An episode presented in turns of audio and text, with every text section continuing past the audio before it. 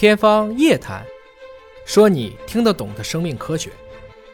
刘教授你好。你好。呃，刚才您提到了，就是说白血病作为肿瘤的一种，其实跟所有的肿瘤都是一样的，只有早发现、早干预、早治疗，它的这个五年生存率，包括它的治愈率才会得到一个大大的提高。但是对于儿童白血病，怎么能够做到早发现呢？它是有一些什么早筛的手段吗？或者是说家长们如果看到了孩子有些什么不正常的症状，可能就要呃往这方面想一想，要及时找医院的医生了。首先来说，这种白血病来说，它的发病其实是多种多样的。嗯，有些可能是因为感染发烧了，呃咳嗽了，去医院看病，然后呢做一些检查就发现有白血病。有些可能鼻子是出血了，像鼻子出血、牙齿出血去看病，发现了这些问题。有些可能就是脸色不好看了，有贫血的症状去看病。这些可能都会导致，就是都有可能是白血病的一些先期表现。但是我觉得也不用太过紧张，因为绝大多数有这种表现的人呢，他他可能不是白血病。嗯，所以一个很重要因素的话，第一，如果小孩得了病，首先的话还是去看医生。那医生他从他的专业知识来进行判断。那么判断以后的话，假如他觉得有这种白血病的可能性，建议所呃我们说有这种儿童血液肿瘤的专科专科医院医生来、嗯、来治疗，这样的话就会减少这种漏诊。那关于这种能不能通过一些检查来早期来筛查，是吧？我们现在知道现在的基因的诊断是非常普遍的，嗯，这个就取决于什么呢？就是在白血病这一块的话，我们要想到就是成本效应比，因为你针对的是广大的人群，这个成本效应比，这是一方面要需要考虑的。嗯，第二个方面的话，由于白血病的发病原因是多种多样的，那么基因只是在其中一部分，嗯，那么换句话说，检测到它基因有问题。在它没有任何表现之前，没有肿瘤细胞产生之前，也并不能说它就一定是白血病。嗯啊，所以这种情况下呢，所以我个人觉得，呃，对儿童白血病的这种早期的这种基因检测呢，实际上可能目前的意义还没有那么大。您刚才提到了说白血病的发病原因是非常多的，那这是不是意味着有内因也有外因？是的，因为我们一般来讲啊，就是身边如果说发生这样的案例，家长们可能会追溯原因，可能说是不是搬新家了。是不是给孩子装修房间了？装修房间了之后，这个晾的味儿是不是晾的时间不够长，然后就搬进去了？那像这种装修的甲醛的超标啊、残留啊，是有可能是诱发儿童白血病的一个诱因吗？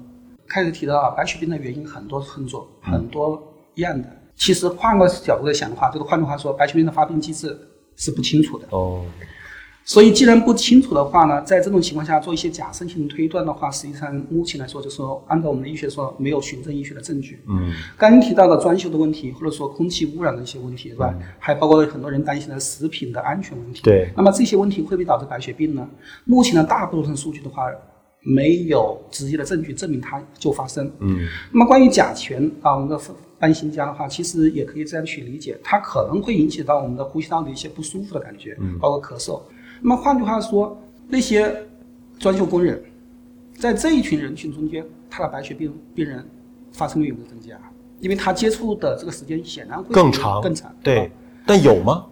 呃，目前好像还也没有这方面一些数据，没有证据、啊，没有证据，没有证据。所以实际上呢，有两句话我觉得可以分享一下，我觉得我也比较赞同。嗯，嗯第一句话就说，离开量变谈毒性都是耍流氓。嗯就是没有剂量去谈毒性、啊、是耍流氓。对，就是换句话说、啊、有些时候即使它真的有一定的毒性，嗯，但是这个毒性在很小的范围之内不一定有产生伤害，嗯，甚至有还可能有好处。打个最简单比喻，嗯，我们在这个治疗中间，包括这个急性早六粒细胞白血病、嗯、它为什么治疗能取得一个突破的很重要原因呢？是发现了两个非常关键的药物，嗯，而且这两个关键的药物呢是中国人发现的。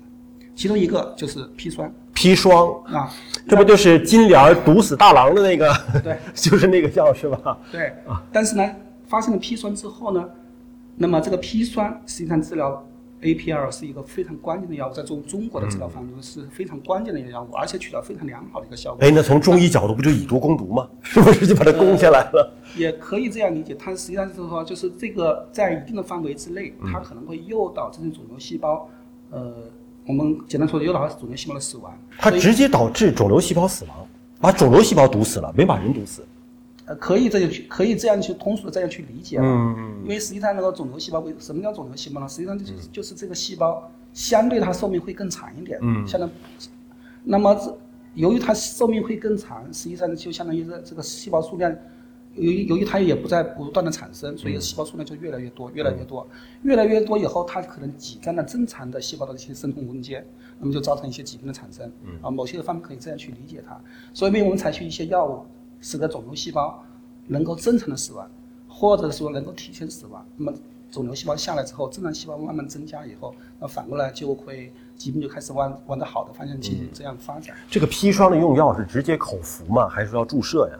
呃，两种方式都有。以前的话有这种我们叫三氧化二砷的注射液，嗯，那么现在也有这种砒霜制剂的口服制剂，当然它不叫砒霜，嗯，我们比如说一些叫做复方黄带片啊，这些里面含有这种这个生机的成分在里面、嗯。这个实际上就是您刚才提到的那句话，也我相信很多呃网友朋友们是很容易记住的这句话，因为非常通俗易懂啊，叫离开剂量谈毒性都是耍流氓。